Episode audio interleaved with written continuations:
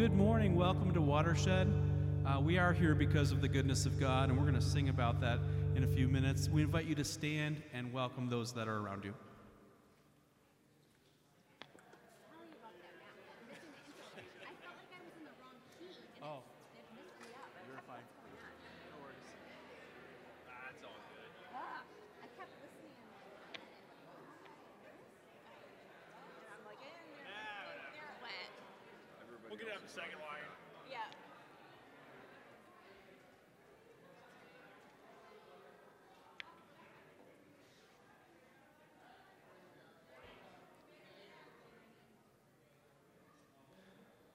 We invite you to join us as we sing our praises to God.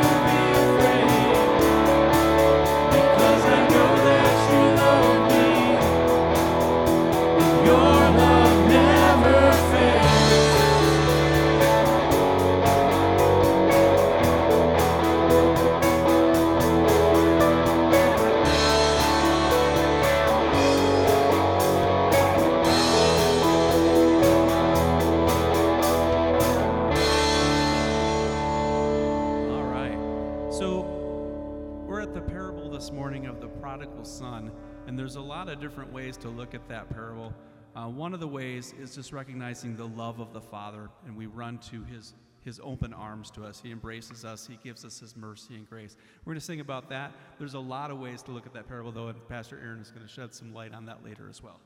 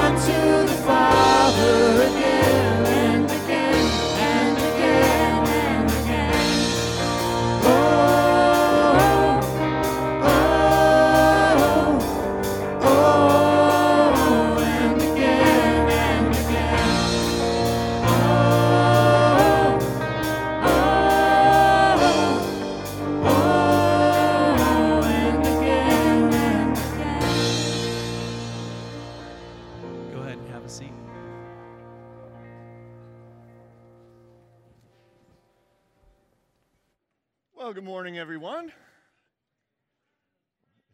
All right, we're kind of getting there. Yeah, that snow slowed us down a little bit today. And I do know it's Super Bowl Sunday, so, you know, the Bears will never be in it again at this rate, so what do I care? Um, no, on that note, uh, just good to see you all this morning. Glad to be with you. A couple announcements for you before we go any further. On Tuesday this week, uh, we have a potluck. Uh, Tuesday, at 11:30 potluck and bingo. So if bingo is your thing, uh, please join us. Uh, bring bring a dish. We'll be in the great room over in the red brick at 11:30.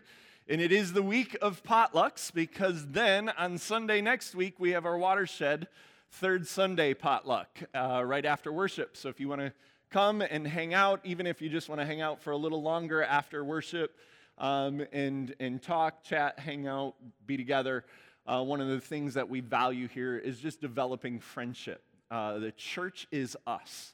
Church is not a building, it isn't this campus. While we're blessed to have these things, we are uh, the body of Christ. So we want to get to know each other. We want to be able to share life together. So want to invite you to do that. And then uh, next, as always, if you do want to connect, uh, you can text connect to 202 1210 616 202 1210 if you need prayer um, text prayer to that.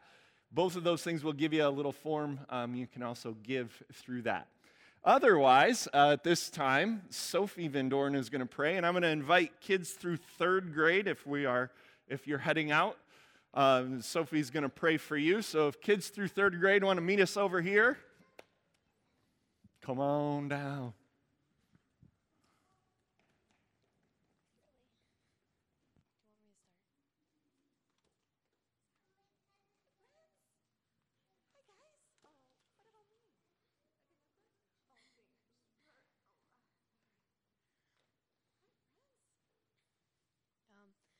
Dear Lord, thank you so much for today. Thank you for um, all of the kids here who's ready to learn and give themselves to Christ. Um, please be with everyone else in the main service, and um, please help everyone be safe and like um, have fun today. You know, Amen. Sophie, go ahead and stand with us as we sing uh, "Reckless Love."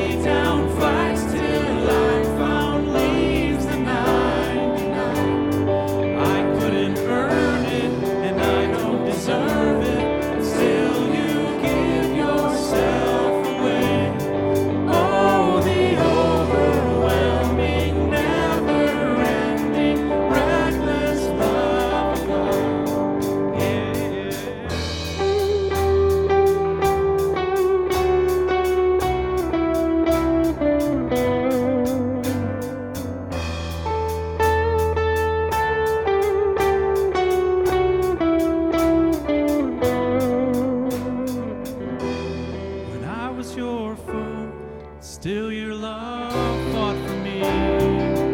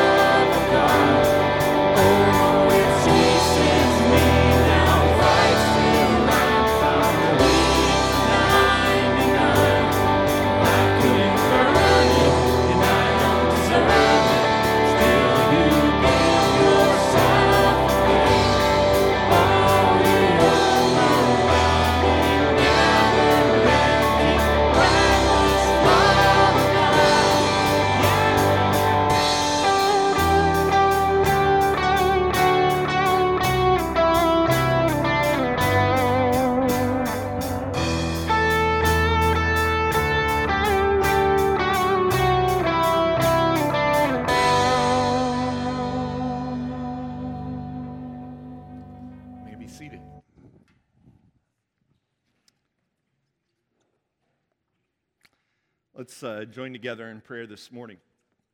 God, uh, thank you for a love that to many would seem reckless.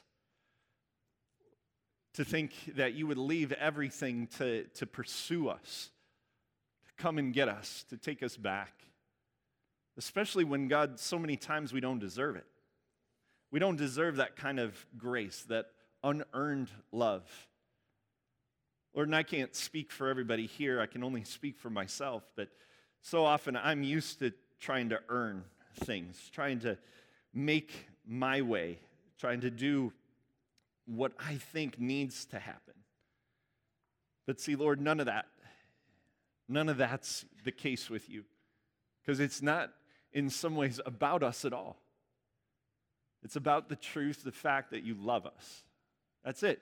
You created us because you love us. When sin, when brokenness took us away, God, when we've been trapped up in, in, in the things of this world and the, in the mistakes and the missteps, Lord, you wouldn't let life remain that way for us. You keep pursuing us, you keep running after us. You are relentless in that. Thank you for having that kind of love.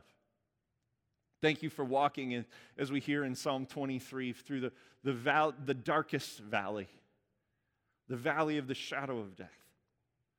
Lord, that we can fear no evil, for you are with us. God, that you prepare a table for us. God, may we rest in that good news today. May we hear that good news again as we, we dive into your word, as your word teaches us again about this scandalous grace.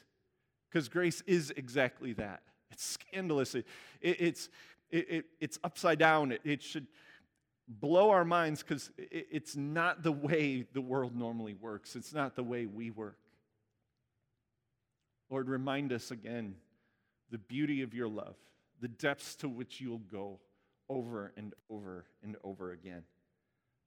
God, I think about some of the people in our community today, uh, especially those who are just dealing with cancer, multiple forms of cancer, who are going through treatments, chemotherapy, and who are awaiting others. I think about Helene and I think about Sean and Phil. Lord, as they're dealing with, with being in the middle of processes, just starting processes, wondering what's next. Think about Wayne as he's also dealing with a tumor. God, they need your, your hand, your healing, your help to, to step in and, and, and drive the disease out of their bodies. Lord, if that's just four of our family here at Harderwyk across this campus, again, I'm reminded of how many other families in our community here, just in Holland, are dealing with not just cancer, but Lord, our hospitals are full still of people who are dealing with COVID, who are dealing with different uh, flus and different pneumonias and other diseases that, Lord, we have yet to be able to name, even though we have all of this technology and wisdom that doctors and nurses have. Lord, you, you there's still things that are beyond our comprehension. So, God, we need you to continue to just be with those who are sick, who are hurting. Lord, and as we, we ask you to be with that, Lord, I, I, I'm saying that because I, I, want, I want people to be able to experience your presence, to know that you're there. We know you're there. That's the truth. That's the reality. You're there with each of us, no matter where we are, whether we see it, whether we feel it or not. You are there. Lord, make your presence known. God, I think about across campus here and, and across churches here in West Michigan. We, we pray that your presence is being made known in, in, in those who are on a journey with you. Lord, that's all, all this life is with you. It's a journey, and we're at different places in our journey. Some of us, Lord, are, are open to who you are, but don't yet have a personal relationship with you. Some of us have had that relationship for a long time. Lord, some of us are sometimes walking away and coming back. Lord, but the, it, thank you that in your, your grace and your mercy, we're allowed to be on a journey, that we can meet you where we're at as much as knowing that you'll meet us where we're at. So, again, God, today, meet us where we're at, each of us. And I love the fact that, God, I can pray that and ask that because you will. You have the capability to do that. I don't. God, meet each of us where we need you to meet us. If it's needing to heal something in our hearts, Lord, do that this morning. If it's needing a word of wisdom from your scriptures, your story, do that. If it's through a word that I say this morning in a sermon prepared, Lord, God, do that. But God, may what takes place in this moment, whether it's through songs, whether it's through this prayer, whether it's through your scripture, whether it's through an interaction with one another. God, may it not only bring you glory, but may it bring life to each of us. May we be able to walk out of this place encouraged, Lord, knowing that you're with us and you're never leaving us. So, God, in your grace again this morning, just speak. Speak your truth. Speak through me, God, and speak into each of our hearts. In your love, speak your life. In Jesus' name, amen. We've been in a series called The Scandal of Grace, and we've been talking about parables. Parables are these short stories of Jesus. And uh, if you were to go to the dictionary, they would define parables as a moral story, or not only that, just like a theological discourse. And what do I mean by that? Is just a, a statement of like doctrine. So um, we know this, if, and if you've been around, if you haven't, that's okay, I'm going to catch you up. But that's not exactly what Jesus means by a parable. Okay, he's not going, here, I'm just, my main concern is to teach you a moral truth, right, or a good doctrine to have in your head. No, Jesus uses parables to teach us something about himself, who he is, what his mission is on this earth and what his kingdom is all about. And if we remove that, then yeah, the parable we're going to hear today of the prodigal son might not be what we thought it was. If we look at it, though, through the lens of what is it telling us about who Jesus is, what is it telling us about what God's kingdom is all about, man, we're going to, there might be something new for us. There might be something more than just go do this. Maybe it'll actually be a message where we can go, you know what? You can actually rest. You can be encouraged. You can, you can take a breath in this world. That there's a God who's for you and not against you. There's a God who is a father who runs after us, who pursues us as much as we can know that we can run to him. Now, I titled, though, the message, we know it's the prodigal son. This is the parable. Uh, I titled the message Festival of Death. partly because that was just kind of a fun title. But I was reading uh, an author this week, Robert Capon. He's an author, he's a priest, he's also a chef. And in it, he, as he looked at this parable, he goes, Yeah, all I see in this prodigal son story is a festival of death. And I'm like, Well, there's my title. And, and I have to preach that on Super Bowl Sunday because either for Bengals fans or for who, who else is playing? right, it could be a festival of death. No, as, as I'm thinking through it, though, a, a festival, it, it brought me to parties. And Capon, because he's a chef, he loves to write and talk about parties. And as I think about a good party, I just wondered what is it that makes a party good? Uh, I'm not going to put it out there because I don't want to know. no, when I think about a good party, I think about this I know that I can show up and be me. Anybody else? Amen? Right, I know a party's good when I can come and I don't have to be something I'm not. I know that I'm around then friends, people who care about me, people who know me, who allow me to be me with all my, my rough edges as well as, you know, my bad jokes as well as, you know, the things that I have to offer. I get to bring me and be me. I mean, in some ways, that's for me the picture of what the church is supposed to be.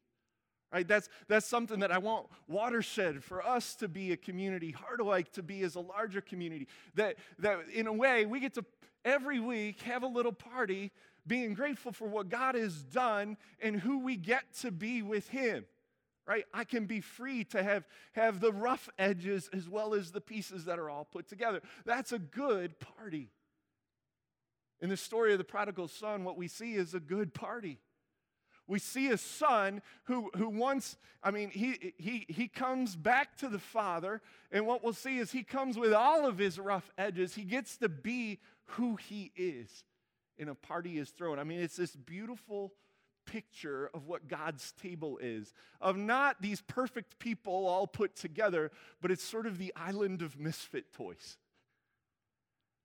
who are loved by God, who are redeemed, who are bought back by God, who are, even in our worst, still loved by God, restored by Him, because He knows that the only way we'll ever be changed or transformed is by that very grace and love.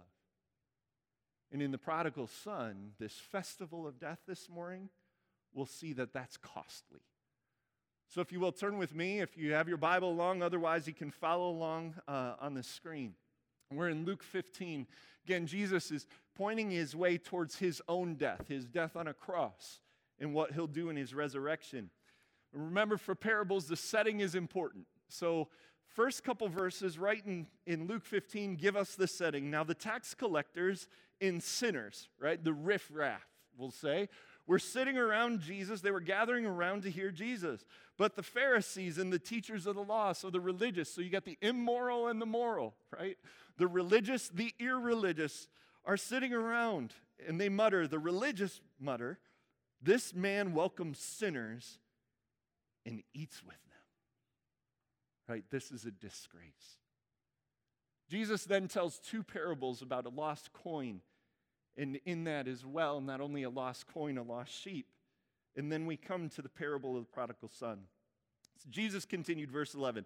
There was a man who had two sons younger one said to his father, Father, give me my share of the estate. So he divided his property between them. Now, not long after that, the younger son got together all he had, set off for a distant country, and there squandered his wealth in wild living. After he had spent everything, there was a severe famine in the whole country, and he began to be in need.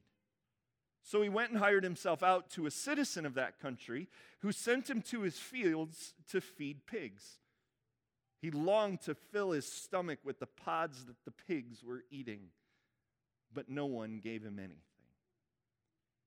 When he came to his senses, he said, How many of my father's hired servants have food to spare, and here I am starving to death? You know what? I'll set out, go back to my father. I'll say to him, Father, I've sinned against heaven and against you. I'm no longer worthy to be called your son. Make me like one of your hired servants. So he got up and he went to his father. But while he was still a long way off, his father saw him and he was filled with compassion for him. Right? The word there means his guts rolled over. He couldn't help himself. He was overcome. And he ran to his son, threw his arms around him, kissed him.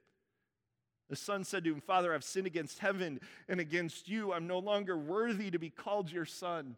And what's the dad do? He cuts him off. But the father said to his servants, Quick, bring the best robe, put it on him, put a ring on his fingers, sandals on his feet.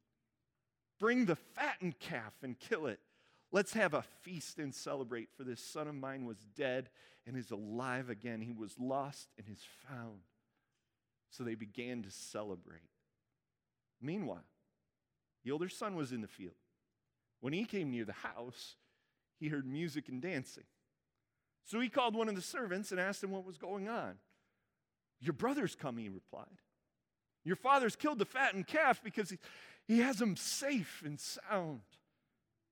Well, the other brother, the older brother became angry and he refused to go in.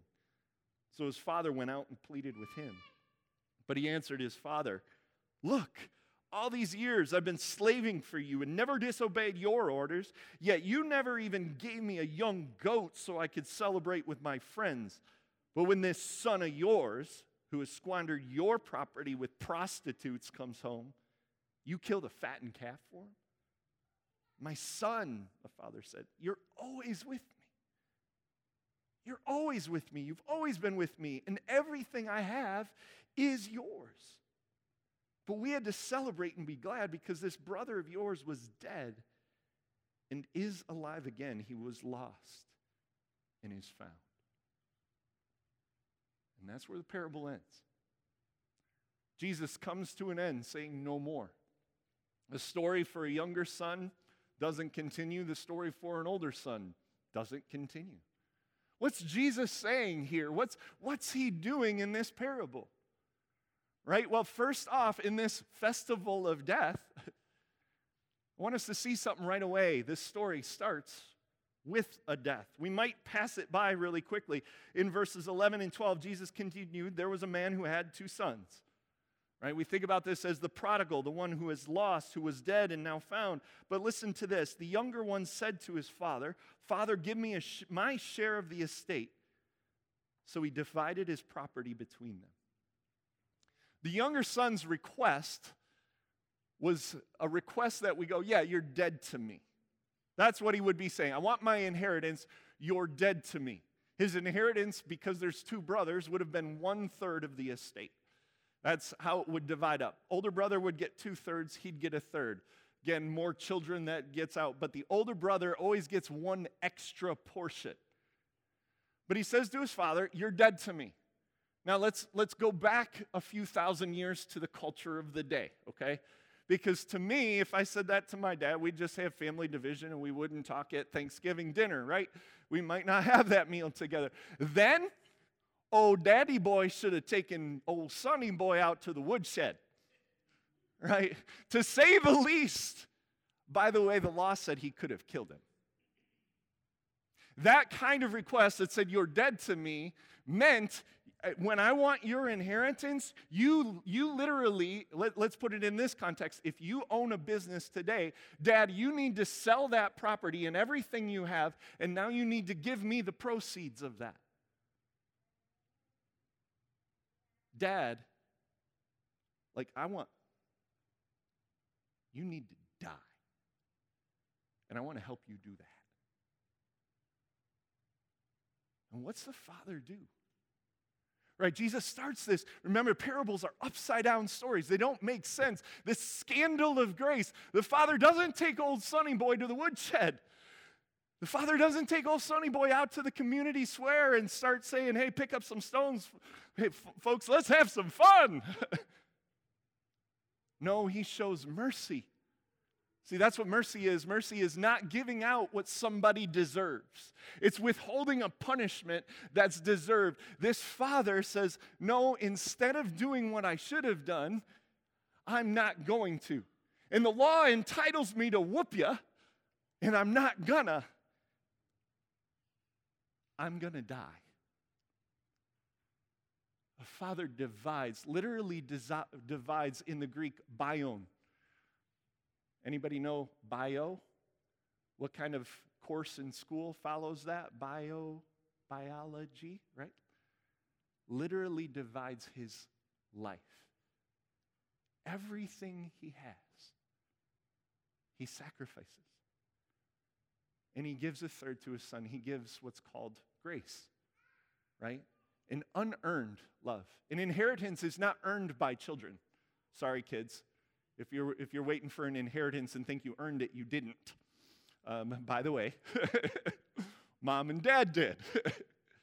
if they give you any of it, it's a grace, it's unearned. right? The Father divides it, and what's the scripture say? It divided it between them. Which means to both sons, he gave up his life. So Jesus starts the story by helping us understand a little bit about who God is. That our God isn't coming swinging two by fours at us, folks. Our God is one who's willing to sacrifice himself for us, even when we are dead wrong.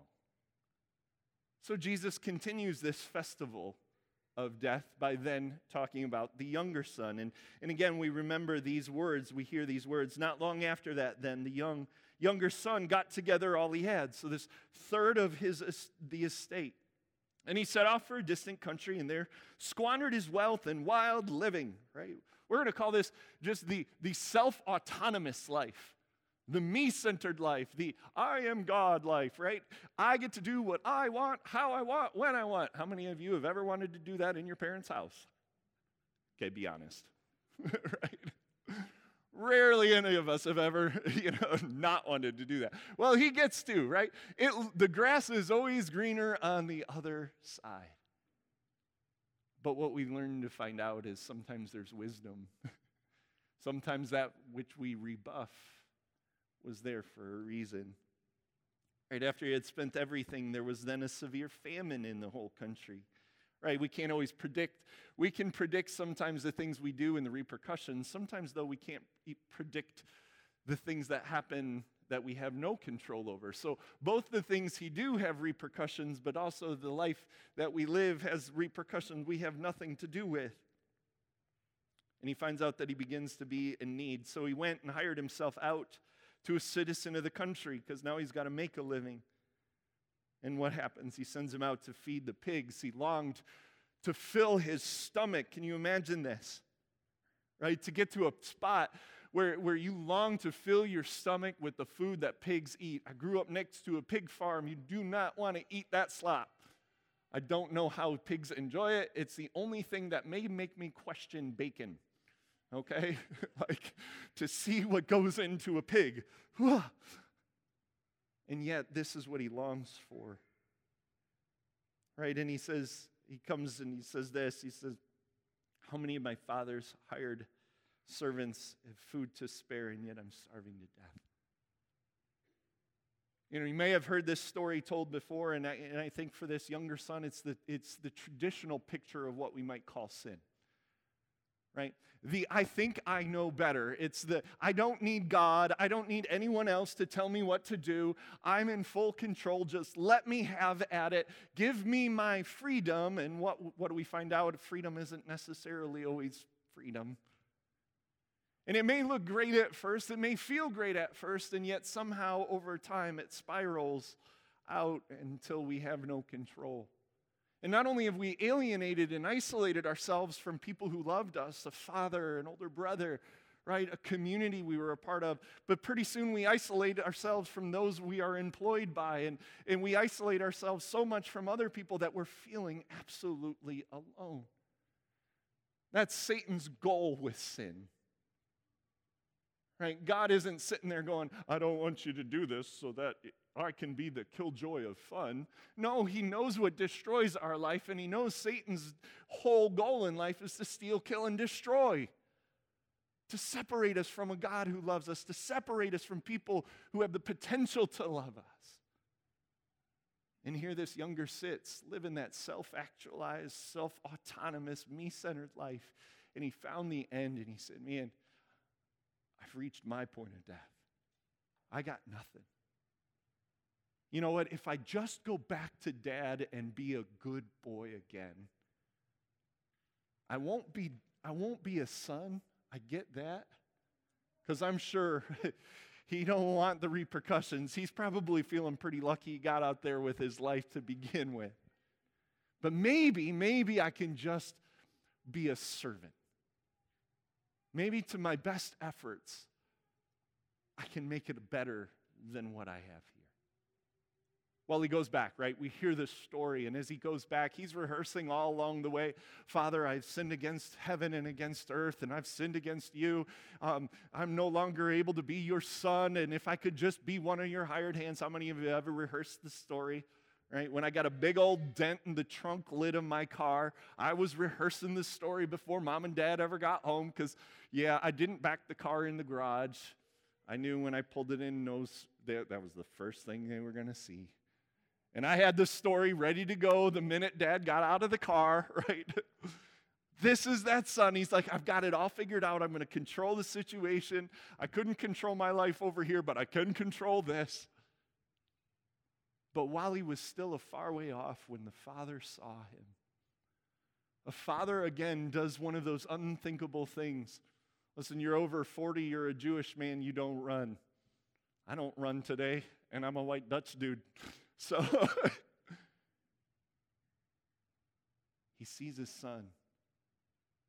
He's moved with compassion. Right? A father who never stopped loving his son.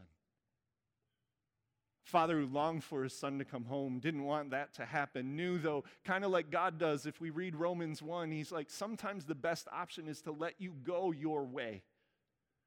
Sometimes we tried everything else, and I just got to let you go, and I got to let you do your thing, and, and you're going to have to learn by doing your thing. But this father longed for his son to return, and what does he do? He runs to his son and he embraces, embraces him. And I, I don't know why the son couldn't finish the sentence, make me one of your hired hands. I don't know if it was because the sight of his father running towards him, my, I'm imagining with tears in his eyes, ready to embrace his son, just, just stopped him dead in his tracks. I don't know if it was because the father just wouldn't let him finish the sentence. But the father runs and he embraces him and says, Go get the robe, go get the ring. The ring is the sign of the family right? So we're now we're pulling the Godfather kind of stuff.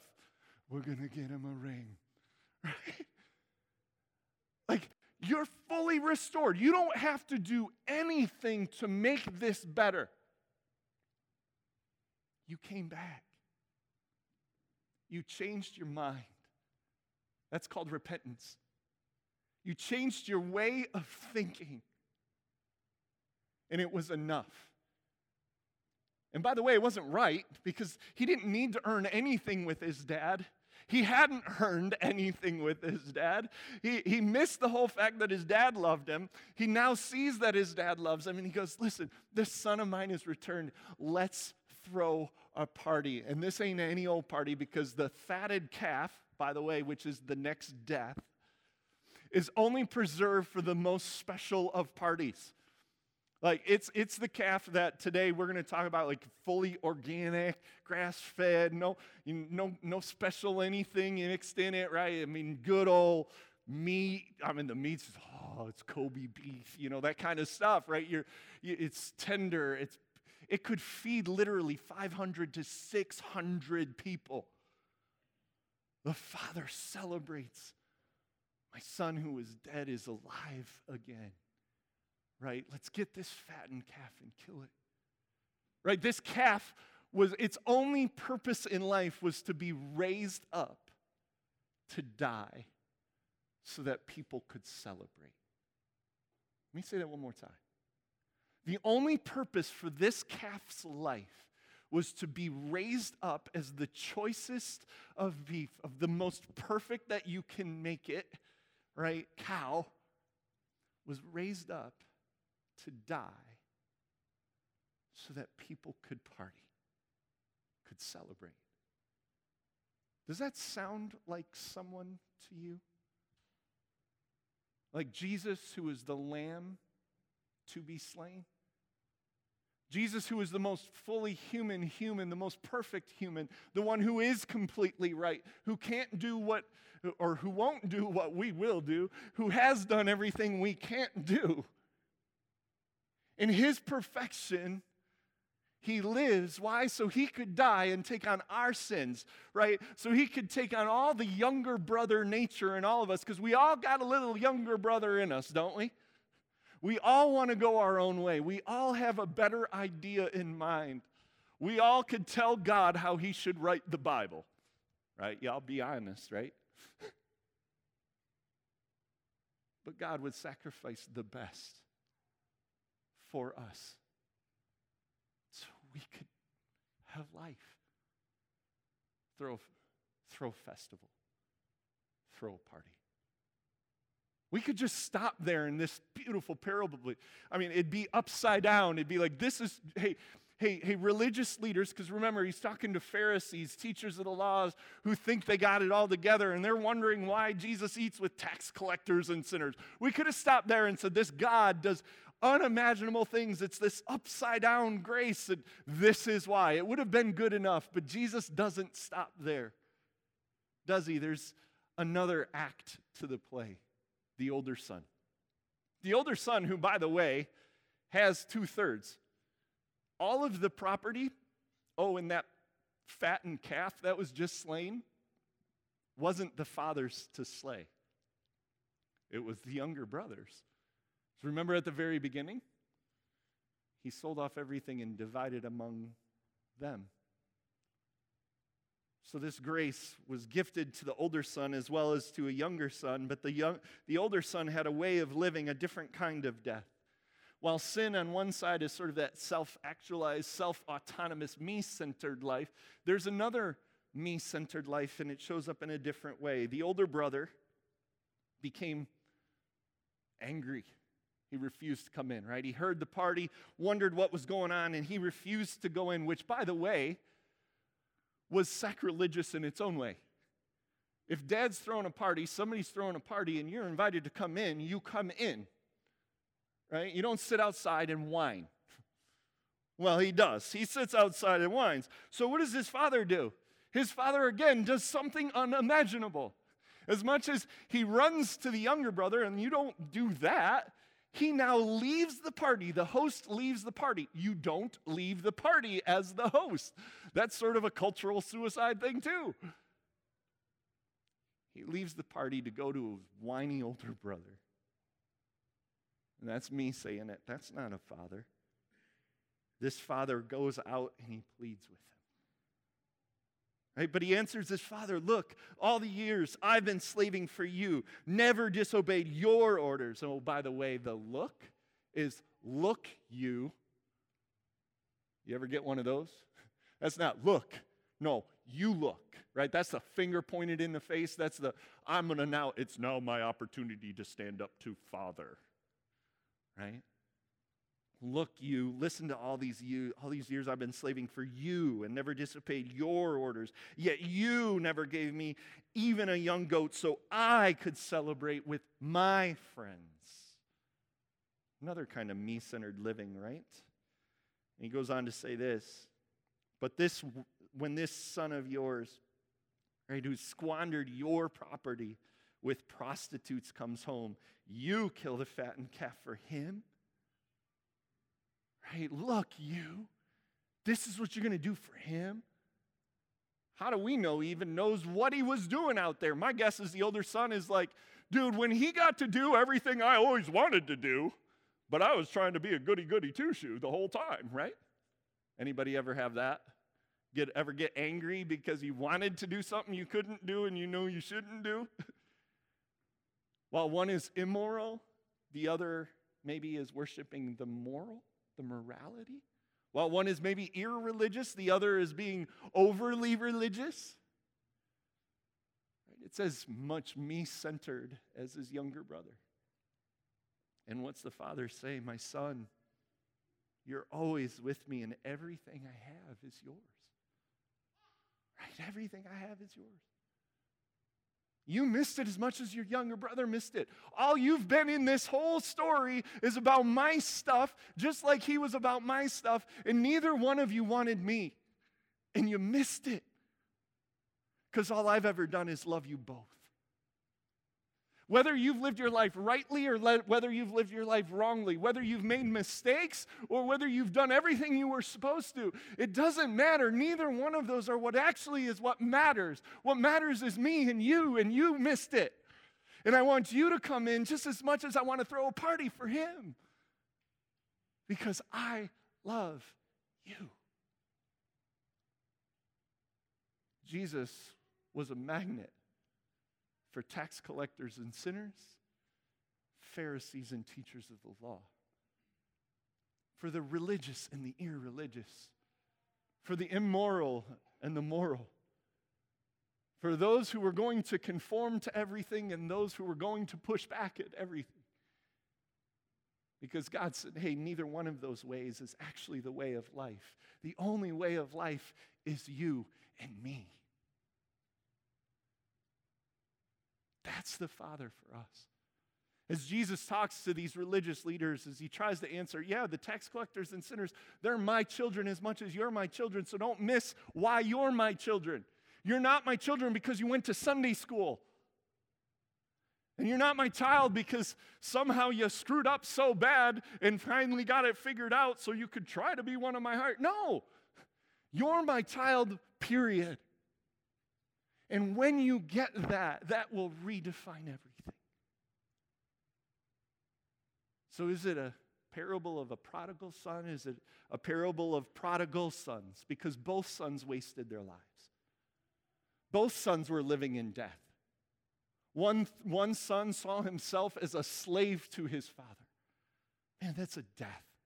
One son went his own way, ran away from the father. That was a death. And yet, what they missed was a father who would sacrifice for them time and time again, would take on shame, would take on the community disgrace, would take on everything, would take all of the punches so that they could have life. That's scandalous grace.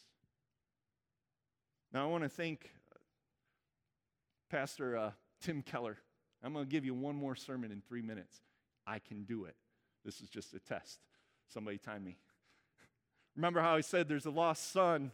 This is kind of the parable of the lost son. We got a lost coin and we got a lost sheep before.